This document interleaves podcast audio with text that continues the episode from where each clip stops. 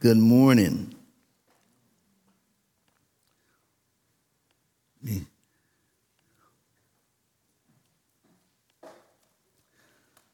My wife told me not to read this, so I'm blaming you. But I'm going to read it. I'll take the beat down afterwards. But you guys know I watch news all the time and football, sports all the time. Those are two things I watch. But as I was watching the news, the Wall Street Journal had a poll. And it's a poll in the shift of American values and ideas. In 1998, patriotism was 38%. Well, no, in 1998, it was 70%. Now it's 38%. Having children dropped from 59% to 30%. Religion fell from 1998, that's not too long ago, from 62% to 39%. We need a revival. Us Christians, we need to live holy lives, godly lives, so that the unbeliever will see our light. I want to, and they didn't tell me to say this, they probably don't want me to say this, but Gary and Sherry Jervis, they lost their daughter this week. Young girl, came out of nowhere, goes downstairs, has a headache. That was the end of her life. So I want you guys to continue to pray for the Jervises. That's tough. Only God can get through that pain, get them through that pain. So keep them in your prayers, please. We are in the book of 1 Corinthians, and we might not, well, I know we won't get started on it today. You guys know I love history. I'm right up front. But as much as for any other document in the New Testament, and more so than most as you read, the various sociological, economic, and religious factors that make up the environment of the city of Corinth have a profound influence. That's why we're getting the history on our understanding of Paul's letter to the church there. And that's why we are going to take our time and study it. Because when you are truly in Christ, all of the social mores, all of our commonalities should be cast aside. There shouldn't be any financial gap when we come together. Oh, I make more money than she does or he does, so I can hold my nose in the air. There shouldn't be an education process that we think we're better than other. All those things, status or even ethnicities, when we are in Christ, they're swallowed up. Our identity is the person of Jesus Christ, and that's what we have in common. I look around, and I'm just going to tell you, sometimes I say, if I wasn't in Christ, I probably would never hang out with Pastor Jonathan. He likes Marvel movies. I like DC movies. I shouldn't hang out with him. But because the one thing that matters more than anything else, color, race, anything else, we're in Christ. I have a family. Love them.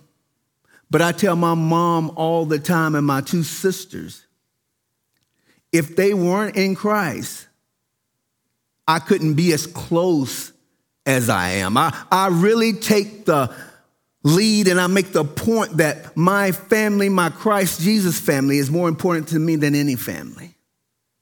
And that's what this letter that Paul has written to the Corinthians is all about. That's what it is. Paul is, and I'll let you know up front right now, You might not see this the way I see it. I've read commentaries after commentaries after commentaries. And I kept digging. And I finally found one that agrees with me. Isn't that what we do when someone agrees with you? You stick with them. Well, I finally said, that guy knows what he's talking about. Because that's what I think. But just listen to me. Paul is at war with some in the Corinthian church. That's why he writes these letters. Corinth was strategically situated on a little neck of land that we will look at as southern Greece. It was almost an island, but it wasn't an island. It's called a peninsula. And so that entire southern region, that large mass of land, was connected to the main body of Greece by a narrow piece of land they call the Isthmus. It was only 3.5 miles wide, and that's where Corinth was situated. It was perfect for traffic going into southern Greece and going slightly from north to south, connecting those two seas together. So all of the foot traffic would go on the main road, and all of the ocean traffic would go to those two little ports on that neck of land called the Isthmus. Now, that little Isthmus was very important. It posed a problem and a solution, really, for ships sailing from one sea to the other. So if you're on the Aegean Sea wanting to get to the Adriatic, you either had to make a stop at the port or you would go around. Now, remember, it's 3.5 miles wide. So they would have to unload all of their ship's cargo, transport the cargo over that 3.5 mile land to the other port, and then load all their cargo up again on another ship. Or else, you could take your boat, they would lift those boats, if they weren't too big of size, out of the water, out of the ocean, and put them on rollers and roll it the 3.5 miles. And then when they got there, they would load it on another ship. My question was, why not sail around? It's a 200-mile trip if you sail around. So 3.5 miles or 200 miles, you take your pick. I like quick action, so I would go through the land. Not only was it a longer trip, but it was much more dangerous trip.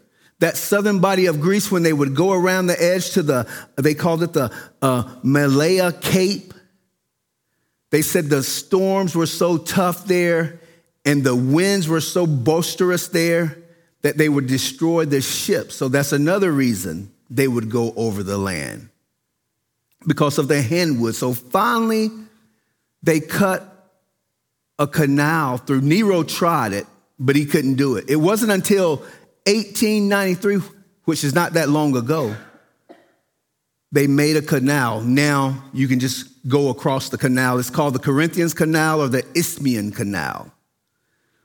But I want you to listen to me to the Corinth, their history, because it's going to make a difference how this book will go.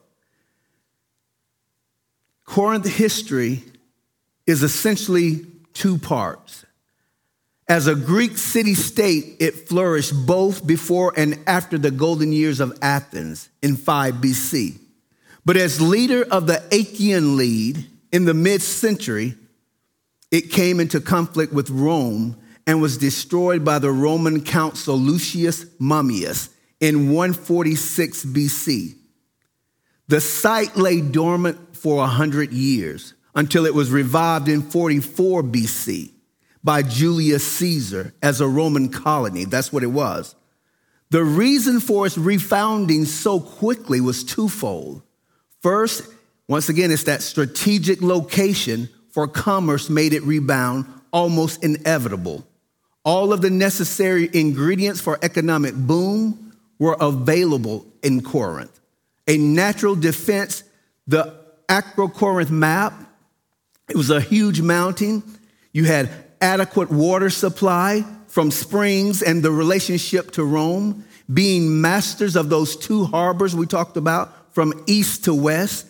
So the commerce would go there, and control of the Isthmian Games. Now, the Isthmian Games, I had heard of those. They would come around every 2 years. And so they were really in contest with the Olympics, but they still had the Isthmian Games there. Second reason, Corinth was repopulated, and this makes it very important, by free men. And what they would do, those people who were in prison, they would let them go, or they were slaves and they became free men. They would take all of those people and ship them to Corinth. So they didn't want them in Rome. Rome often tended anyway to be overpopulated with such, but a convenient way to get rid of them, they would take all of the free men and send them to Corinth. With that prosperity, when it returned, because Corinth was situated in such a strategic location that it was going to be a boom town anyway. Since money attracts people, like dead meat attract flies, Corinth was always going to be revived again. And that's what happened. The west and east, along with all of the attendants, gains and ills of such growth. The Romans, of course, they were there. They were dominant. They brought with them not only their laws, but also their culture and religion. Now, the Romans world had been thoroughly Hellenized by this time. So it wasn't a great shift of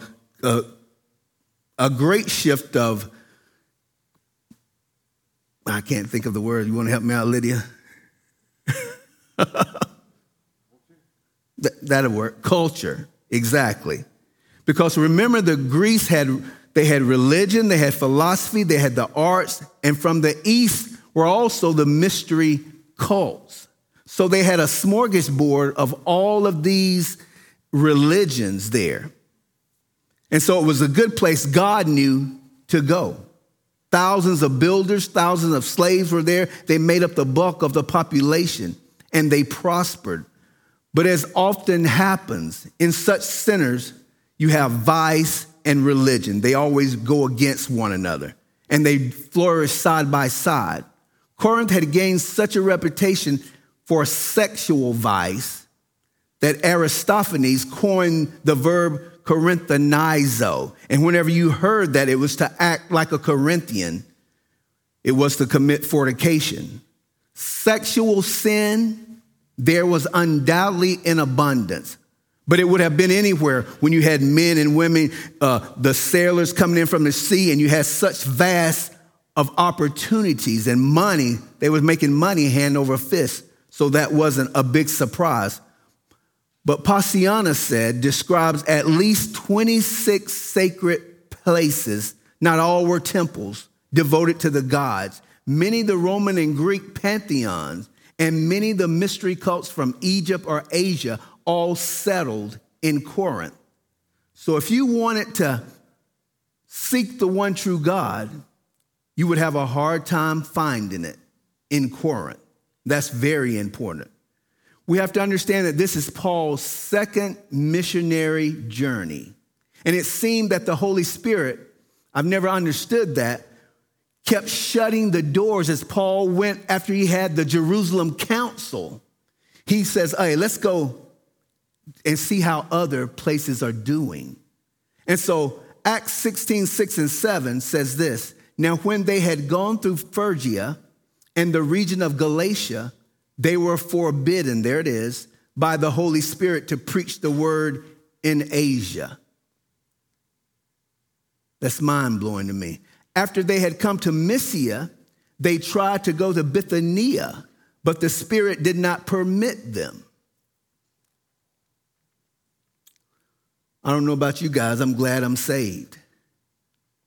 Paul tells his friends, he sees this vision, and he says, let's go for it. They said, let's go for it. Let's go to, and so they after they came to Philippi, they went to Thessalonica. After Thessalonica, they went to Berea. And finally, they get to Athens, Greece, with all of the so-called philosophers at the Areopagus, where Paul stood, remember, in Acts. And Paul at this time, I would say he was down and out because he had went to Mars Hill and he switched up a little. He didn't preach the gospel at Mars Hill, and not many were saved. A few was. So he had determined when he got to Athens, he was going to preach the gospel. That's what saves a man or a woman, a boy and a girl. It's not SpongeBob. It's not any of those cartoons. It's the gospel of Jesus Christ. So when he gets there in Acts 17, 22, 23, he tells the guys at Athens this, men of Athens, I perceive that in all things you are very religious.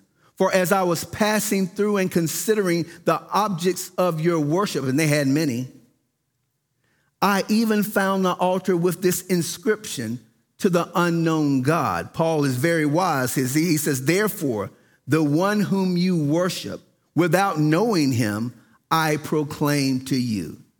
So he leaves Athens, and then he goes of all places to Corinth.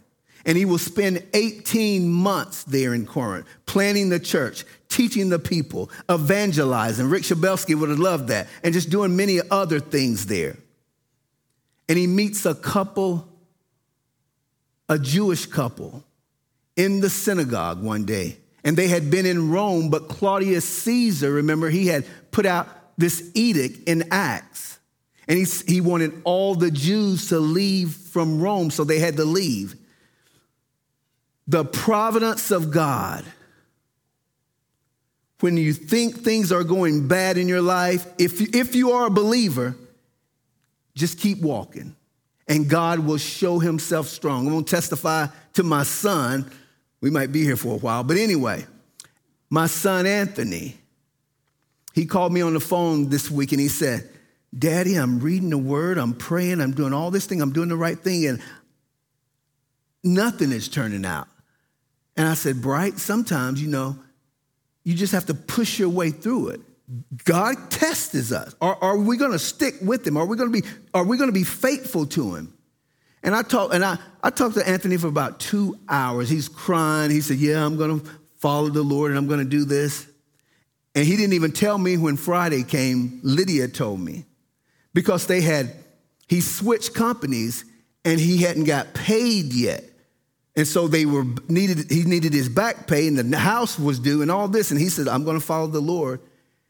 And sure enough, the checks came. He got his money, more than he thought he would get. And that's what God does. James says he does test us sometimes. What are we going to do? Are we going to flunk the test? Because you'll go around that mountain until you pass it. God is faithful. So even when Paul went to all of these other places, God knew he was finally going to end up in Greece, and he was going to testify to Jesus Christ. But he meets these two Jews when he went to the synagogue, Aquila and Priscilla. They had come from Rome because Claudius Caesar had put out an edict that he's sending all the Jews out. You had to leave Rome. So they left. How do you think Aquila and Priscilla felt having to leave their home? They go to Corinth. Of all places, they go to Corinth. Paul, God is directing Paul to go to Corinth. So when he goes in the synagogue, he meets them. So he has two friends there. And of course, they start talking about Jesus Christ. But the thing I want us to know about what was happening in this time, they were speaking of a man by the name of Charistus. And many scholars believe it was a reference to Jesus Christ. And it's a reference for the Jews coming to know Christ. And they were very hostile towards them in Rome. So that's why they had to leave. Even though Claudius told them to leave, they were in a better place in Corinth. So they meet Aquila and Priscilla at Corinth. So he goes to the synagogue, Paul does. And it's always the first place Paul would go to. Even though he was sent to the Gentiles, he would always go to the synagogue. And so he was preaching Jesus Christ. Things haven't changed because they didn't like that. So he shares the gospel and he gets kicked out of the synagogue. Remember that in Acts 17? And he moves his operation. You think he would go far, but he only went next door. And he goes to the house of a man by the name of Justus. Now, the ruler of the synagogue at this time, his name was Crispus. We'll meet him in the first chapter if I ever get started, but I won't get started today in there. He comes to faith in Christ, and Paul will baptize Crispus. The Jewish people continue to stir up the people against the Jews. And then the next guy that comes on the scene who rules the synagogue, his name is Gallio. He was the governor also. And so when Gallio came there, Paul stands up and he tells them in Acts 18, 14, 16, this is what Gallio tells Paul because he was preaching the word. If it were a matter of wrongdoing or wicked crimes, O Jews, there would be reason why I should bear with you. But if it is a question of words and names and your own law, look to it yourselves, for I do not want to be judged over such matters. And he drove them from the judgment seat. I like Gallio. He believes in separation of church and state. I like that. So the Jews were very upset by this ruling, and they took Crispus and they beat him. And then they get this other guy, which we will find out in the first chapter. His name is Sosthenes. Crispus comes to the faith. Sosthenes comes to the faith of Paul's teaching. And they're not the head of the synagogue any farther. And then Paul plants this church. How did this happen? 1 Corinthians is kind of an impromptu response to the situation that had developed in the Corinthian church. Between the time Paul left the city, sometime in 51 or 52 AD, and the writing of the letter approximately 3 years later, Paul addresses in his response, he's writing to the church of Corinth. Paul has stayed there 18 months. He leaves, he goes there, and then he writes a letter. Remember the people that has made up this Corinthian church. All of the people that's in Corinth, all types. But Paul writes them a letter, and it says this, for it has been declared to me concerning you, my brethren, by those of Chloe's household, that there are contentions among you. There's arguments. You guys are arguing all the time. 1 Corinthians 5:1 tells us this. It is actually reported that there is sexual immorality among you, and of a kind that is not tolerated even among pagans. For a man has his father's wife. Paul had been there for 18 months. He leaves. These things are happening. And then in chapter 11, verse 18, it says this. For in the first place, when you come together as a church, I hear that there are divisions among you. All of these things are happening. 1 Corinthians 7:1 tells us, now concerning the matters about which you wrote, this is what you wrote me about, it is good for a man not to have sexual relations with a woman if you're not married. Let me stipulate that. Paul says it's not good. But in every case, his concern is for the theological stance and their behavior. For the most part, historically,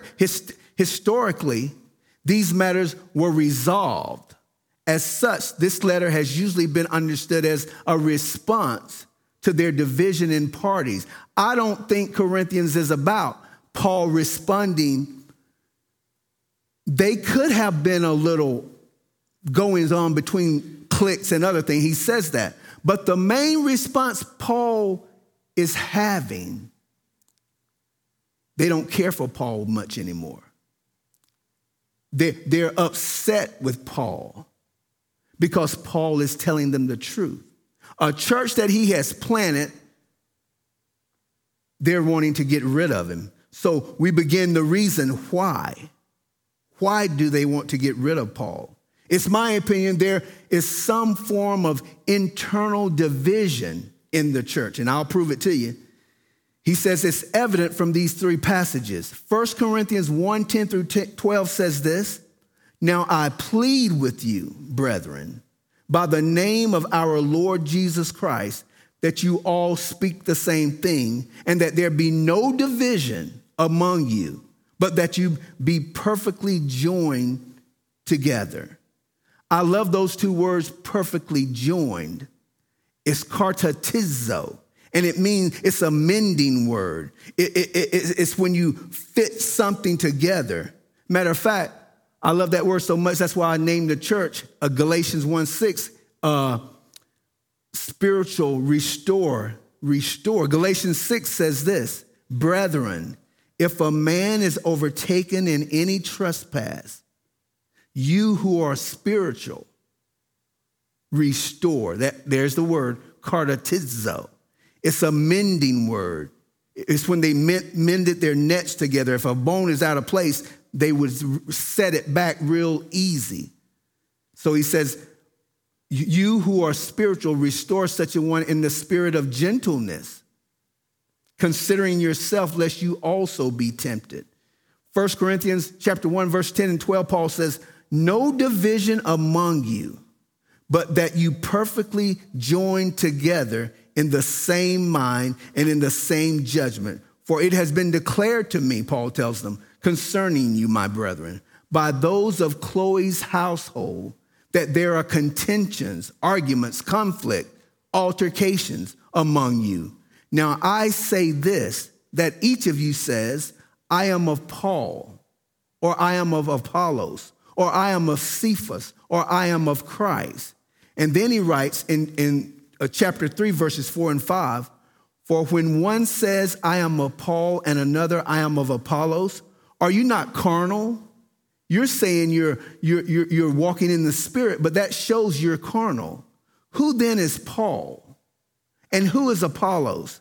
But ministers through whom you believed, as the Lord gave to each one." Then he says in verse 5, "So then neither he who plants," and I love it, "is anything, nor he who waters, but God who gives the increase." He continues to write them in chapter 11, 18 and 19. He says this, "For first of all, when you come together," so he's getting on them about something else now, "as a church, I hear that there are divisions among you. And in part," he says, "I believe it. For there must also be factions," which are cliques, clicking. People are together, click together, they don't talk to each other, "among you, that those who are approved may be recognized among you." This division is at least getting to the movement of socioeconomic lines. This guy makes more money than me, so he doesn't want to talk to me, so the church is divided. And Paul's response to their abuse of the Lord's table, and we just read that. He says there are factions, there's cliques, some people don't have enough food. You're not sharing your food with them. And Paul gets on them about that. But this is what I want you to know. Paul loves this Corinthian church. Paul birthed the Corinthian church. They're only upset about one thing. And that's they say they are spiritual. I've been living a good little while, and people in the church, some people will always act like they're better or they're more spiritual than you. That's what the church of Corinthians are doing. And Paul is saying you should not act this way. If you're spiritual, everybody knows it. You don't have to prove your point. Because I go to a movie, you might say I'm not spiritual. But the point is, let God be the judge. And so these people who are walking around saying they are spiritual, they don't want to hang out with the common folks. That's why he says in 1 Corinthians 26, "For you see your calling, brethren, that not many wise according to the flesh, not many mighty, not many noble are called." He lets them know that. 1 Corinthians 12, 13, Paul says, "For by one Spirit we're all baptized into one body." There it is. "Jews or Greeks, whether slaves or free, and have all been made to drink in one Spirit." I love Revelations 5, 1 through 3, because if you have that problem, You'll have to get it straightened out before you get to heaven. It says this, and they sang a new song, saying, you are worthy to take the scroll and to open its seal. For you were slain and have redeemed us to God by your blood out of every tribe and tongue and people and nation. Every ethnic group will be there. And have made us kings and priests to our God, and we shall reign on earth. So their beef, whether it's also along spiritual or theological lines, doesn't matter. It is probably wrong to envision the church, this Corinthian church, as split into parties. I don't think that. Since nothing in the letter itself gives us that or hints towards that, the language and style of Paul's letter is rhetorical and combative. Paul is upset. Paul is taking them on almost every turn. There's little to suggest that he is either informing or merely correcting. Instead, he is attacking, Paul is, and challenging with all weapons in his literary arsenal. I could see him just writing and writing. Of course, he's being led by the Holy Spirit.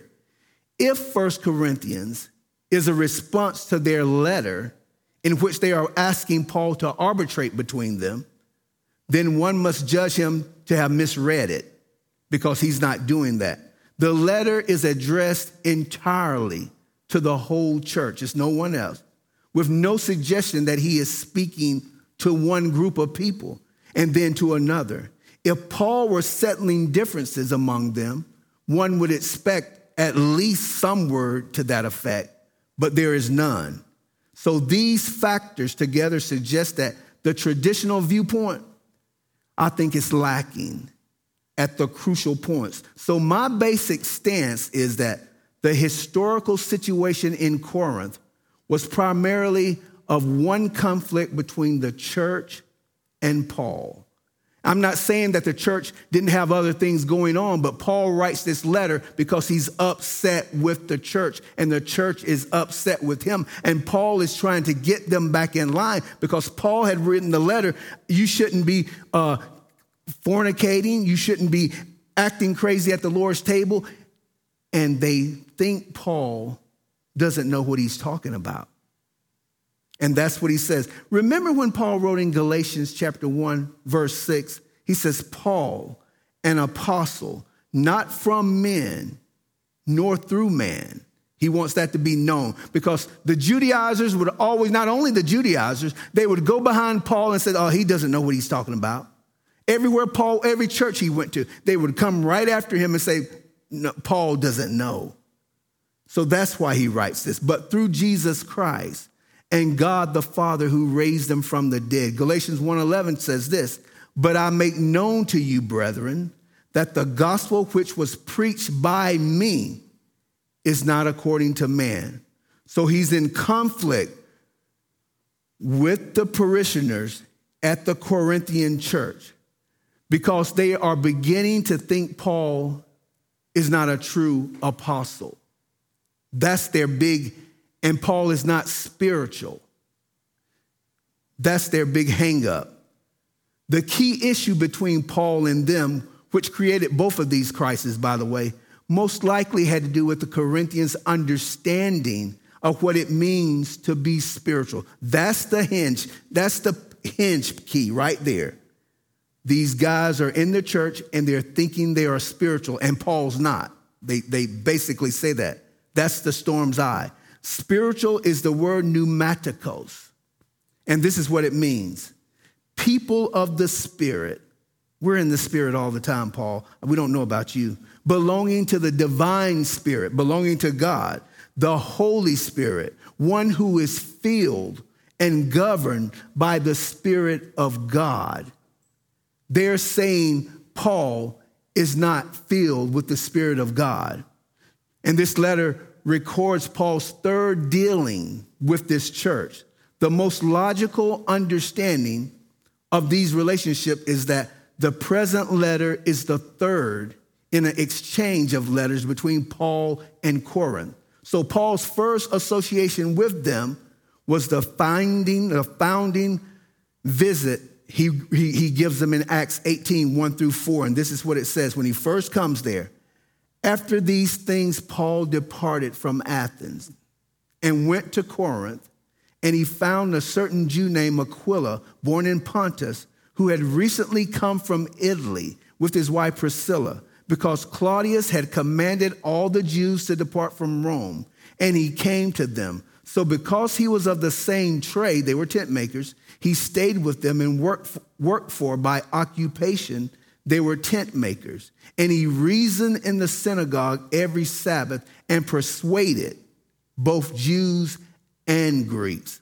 A couple of years later, Paul was in Ephesus, and he wrote what he calls his previous letter, that makes two, to the community, mentioned in the present letter, 5:9. This is what it says. I wrote to you in my epistle not to keep company with sexually immoral.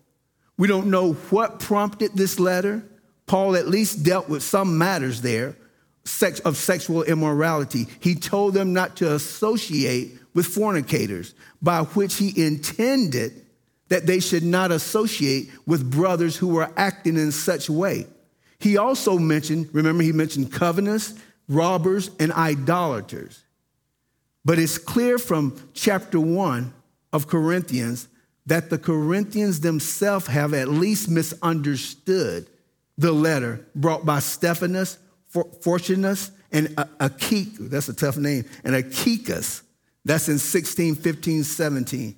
Now, given this combative nature of so much of his response, it seems highly that in their letter they have taken considerable exception to several of Paul's positions or prohibitions. Paul's attitude toward their letter and toward the Corinthians is further exacerbated by an oral communication from some believers from Chloe's house. They have come down, who has got Paul's attention with information about what's going on in Corinth that Paul suspected from there, but now he knows is happening. Now that Chloe's people have come down, Paul must be very careful. He's walking a tight wire right now, because Paul has said, you can do this and you can be that and you can do that, speaking of the body of Christ. But now Paul has to push his authority back on the table, and they're not going to take that so well. On the other hand, he must convince them to change both their theology and their behavior to conform to his, since they are moving toward positions that threaten the gospel. I want you to understand that what Paul is going back to Corinthians for to straighten this church out was just as important as when the Judaizers, when Galatians, the Judaizers were trying to take over in Galatia. It's just as important, because both of them, they would get your eyes off Christ. And this is what he says in Galatians 1, 8 through 9. But even if we or an angel from heaven preach any other gospel to you than what we have preached to you, let him be accursed. As we have said before, so now I say again, if anyone preaches any other gospel to you than what you have received, let him be accursed. This is just as important, Paul says, as much as him writing to the Judaizers. The data makes it clear between Paul leaving the church, recorded in Acts 18:18, and his writing of our second Corinthians, some bad blood has taken place in Corinthians. The tensions apparently comes to a head and is unexpected. He makes to them. Our letter indicates that the problem had already been brewing before that painful visit. The question is, where does 1 Corinthians fit into this scheme? It's definitely coming from the opposition, and it's led by some of the people in the church. 1 Corinthians 15:12, this is what Paul writes. Now, if Christ is preached that he has been raised from the dead, how do some among you say that there is no resurrection of the dead? So they're talking about resurrection of the dead. They're talking about being led by the Spirit. And Paul is saying, you guys, it doesn't matter. What matters if you're walking in the Spirit? If I'm walking in the Spirit, I won't be criticizing everybody. I will be walking in the Spirit and telling you, thus saith the Lord, and that's what Paul himself is doing. So Paul, they're worried about his authority. They don't want him to have authority over them because of this word called pneumaticos, a person of the Spirit or a prophet. This is what Paul says. If anyone thinks himself, this is why he writes it, if anyone thinks himself to be a prophet or spiritual, let him acknowledge that the things which I write to you are the commandments of the Lord. So Paul is saying, you think you're spiritual so much, but all of this inside working is going on. Y'all can't get along. A spiritual person would handle it. And Paul said, that's who I am. But remember Apollos, he had come down to the church, and they could have been crazy about Apollos. It's okay, because Apollos at this time, he knew the full gospel of Christ. But Apollos, he was speaking. They loved him because of his voice and the way he could speak to them.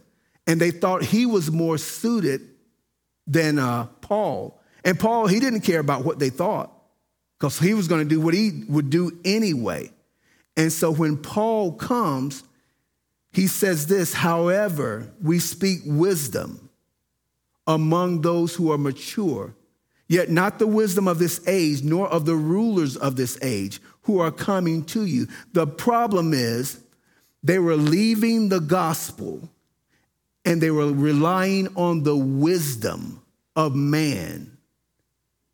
They thought Paul could speak, Apollos could speak so well, and Apollos was speaking the truth, but others were coming and they were speaking of wisdom. What about wisdom?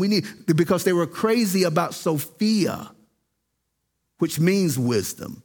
And so all they were thinking of, Apollos has great wisdom. Some of these other teachers has great wisdom, but Paul, all he wants to share is the gospel. And Paul, when he would speak, he must have had a terrible voice, because they said his voice is weak and his physical body is despicable. So he was down there and he was teaching, and he was with a terrible voice, but he was teaching the word of God. That's why Paul says what he says in the third chapter, verse 1, he says this, and I, brethren, since you guys think you're so walking in the Spirit, he tells them, and I, brethren, could not speak to you as spiritual. And that's the hang up. If you don't get anything else, that's the hang up in the church of Corinth. They thought they were spiritual. I could not speak to you as spiritual people, but as to carnal, as to babes in Christ. They were acting like babes. He says in 2 Corinthians 10:10, for his letter, this is what they say about Paul, they say are weighty and powerful, but his bodily presence is weak and his speech contemptible. That's what they say to this man who's planted the church that God called him to. And of course, they repelled at the actions of Paul when he got there, because Paul, when he got there, he wasn't speaking about Sophia. He wasn't speaking about wisdom. Paul says in 1st chapter, verse 17, for Christ did not send me to baptize, but to preach the gospel, not in wisdom of words, lest the cross of Christ should be made of no effect. He says in chapter 2, verses 1 through 5, and I, brethren, when I came to you, did not come with excellence of speech. He had just come from Athens, or wisdom declaring to you the testimony of God, for I determined to know anything among you except Jesus Christ and him crucified. I was with you in weakness, in fear, and in much trembling, and my speech and my preaching were not with persuasive words of human wisdom. That's why he keeps bringing wisdom up, but in demonstration of the Spirit and of power, that your faith should not be in the wisdom of men, but in the power of God. I know a little about the wisdom of men. I've told you about Agmandino and these other great salesmen and all. And if you can think it, you can believe it, you can achieve it, and all those things. And that's foolishness.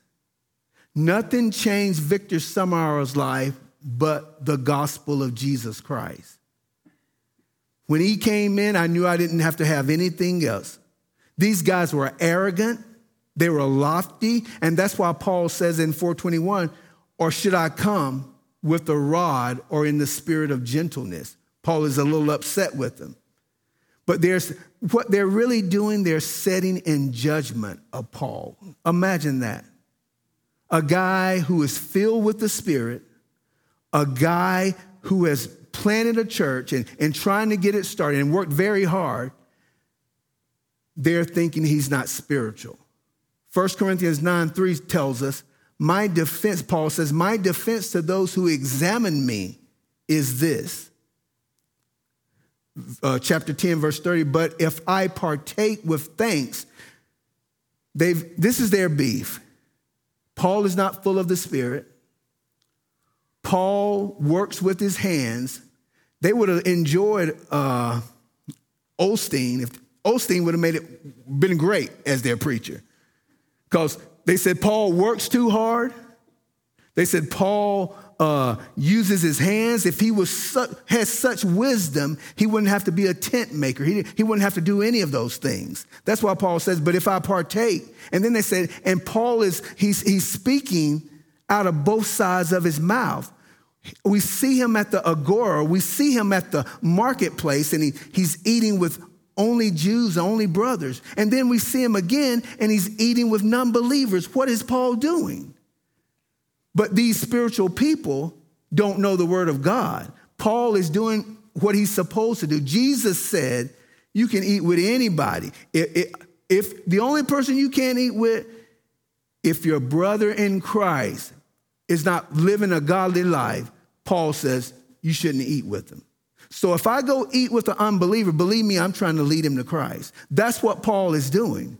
But these so-called spiritual people in the church, they see Paul, but they don't know their word. So when Paul does something different, they say he's messing up.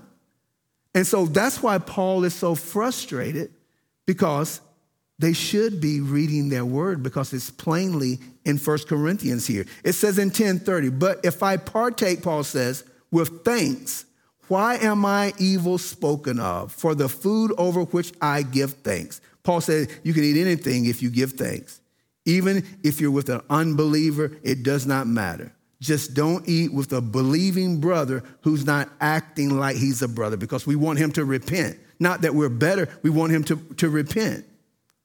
And then they get on Paul once again because he's working with his hand. He's not taking patronage. Paul says, I'm a tent maker. I can build my tents. I don't need anything from you. And they said, Paul, you shouldn't be working with your hands. You're a wise guy. Let us give you things. Let us patronize you. And Paul says, no, it's not like that. So once again, these people in 1 Corinthians, that's why it's so important. They think they know, but they don't know.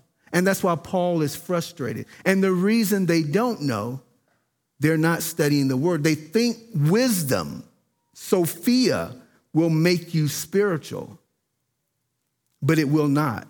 Only the word of God, only yielding, only obeying the word of God, you become spiritual.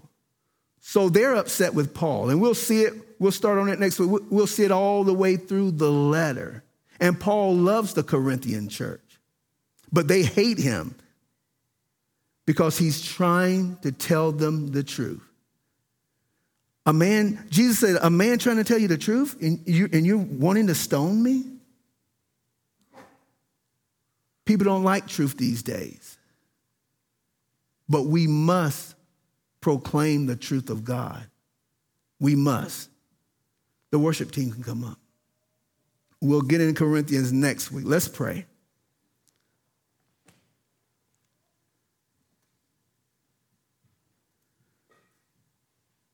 Father, you are so good. It's your word, it's your word, it's your word. I'm reminded of that time being in Atlanta at a Christian bookstore. And me, Lydia, and Anthony was talking, looking for just some good books. And we heard these two or three girls begin to say, Creflo Dollar says this, if I can believe it, I can have it. I can have that card. And they was just debating and just saying everything that Creflo has said. And they were looking for books like that. And it broke my heart. I said last week, if we don't give our life to Jesus Christ for only salvation, when things don't come like we think they should, we'll turn away.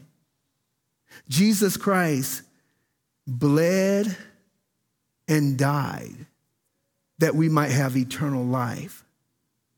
And if that's why, to keep us out of hell, if that's not the reason you gave your life to Christ, you can mark this down. You're on shaky ground.